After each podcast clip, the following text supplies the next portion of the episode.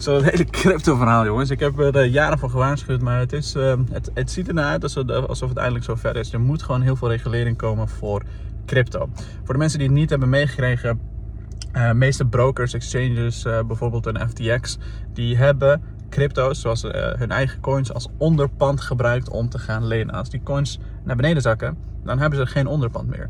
Het is alsof jij bijvoorbeeld je eigen huis als onderpand gebruikt voor je hypotheek. Nou, je eigen huis kunnen ze altijd nog van je afpakken, maar als die crypto coins die zijn natuurlijk door hunzelf gemaakt. Uh, stel dat je een nephuis, een monopoliehuis, uh, een Lego-huis als, uh, um, als onderpand zou gebruiken om een lening te starten. Dus dat is een beetje wat je nu aan het zien bent in die crypto-wereld. Dat is waarom al die verschillende exchanges, BlockFi, Crypto, al die verschillende exchanges, die maken het niet meer mogelijk dat mensen daadwerkelijk kunnen. Um, um, geld uit hun rekening kunnen halen. Het is alsof de Giro of Bux of welke broker dan ook in Nederland jou niet meer bij je geld kan laten zijn. Of een bank, nog erger, dat je bank gewoon zegt: ik laat je niet meer aan je geld komen. En dat komt omdat uh, ik keer op keer ook de afgelopen jaren heb gezegd: deze bedrijven zijn uiteindelijk niet veel beter dan banken of iets dergelijks. Of dan, dan, dan, dan gewone brokers. Het enige wat verschilt is dat er geen regulering op zit. En dat elke maloot met een beetje blond haar en uh, gek hoofd kan zeggen: ja, de euro gaat naar nul. Koop bitcoins, koop crypto's, koop dit en dat uh, via zus en zo broker. En de kans is groot dat je dus plat op je bek neervalt als er dus geen regulering is. Als er wel regulering is, dan kunnen al die cryptobedrijven dus niet ook die aantrekkelijke rendementen en goedkope kosten enzovoort kunnen aanbieden om uh, mensen lekker te laten speculeren met die crypto's. Dus uh, als je nu gaat zien, waarschijnlijk over de, uh, over de korte termijn zelfs, dat er heel veel regulering gaat komen voor die cryptobedrijven. Net als je dat dus ook ziet voor banken. Dat betekent hogere kosten voor die, voor die exchanges. Dat betekent hogere transactiekosten. Dat betekent minder vraag naar crypto, minder interessant om crypto's te kopen.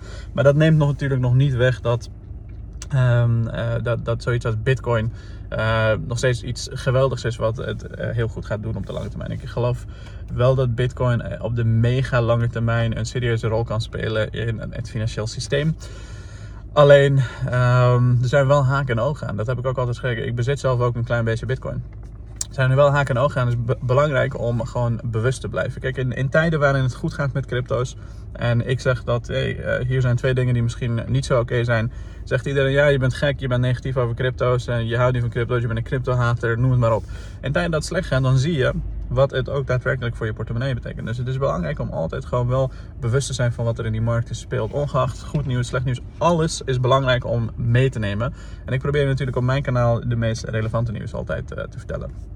Maar goed, um, dit is een beetje wat er in die, in die wereld aan de hand is. En uh, het is ook uh, van de zotte dat al die verschillende crypto-influencers altijd alsmaar over banken en rente enzovoorts enzovoorts hebben. Terwijl dat eigenlijk niks met crypto te maken heeft. Crypto is in principe gewoon een speculatief asset die wat gekkies uh, gemaakt hebben als het ware. Um, en daar zijn heel veel jongeren aan verteld van ja, blockchain is de shit en noem het maar op. Maar blockchain staat los van crypto's. Blockchain gaat echt de wereld veranderen. Crypto niet. Maar goed, laten zien waar het, uh, waar het allemaal eindigt. Um, vraag je crypto-influencers ook ter verantwoording. Waarom hebben ze op dit moment het niet over dit soort zaken? Waarom komen ze met de standaard um, um, uh, one-liners van not your, not your wallet, not your coins en dat soort dingen? Oké, maar je promoot wel gewoon een crypto-broker waar mensen een, een, een, een, een, hun crypto's moeten gaan kopen. Weet je? En, en, dan moet je er ook niet op deze manier geld aan verdienen. Kijk, er is soms wel eens kritiek op mij dat ik bijvoorbeeld via mijn lidmaatschappen uh, mijn geld verdien. Maar ik probeer mijn brood zelf te verdienen. Onafhankelijk van crypto-brokers of allerlei brokers en van, van alles nog wat die, die je zou kunnen promoten. Ik promoot bewust geen enkel product van wie dan ook. Dat heb ik twee jaar geleden besloten en dat zal ik altijd blijven doen. Um, dat maakt het ook voor mij mogelijk om je van alles en nog wat te kunnen vertellen. Ik hoef niet uh, te zeggen, ja, dit is een geweldige broker, want ik verdien daar niks aan. Weet je wel, ik verdien er alleen aan om jou fantastische, goede kwaliteit uh, content te leveren waar je daadwerkelijk ook wat aan hebt.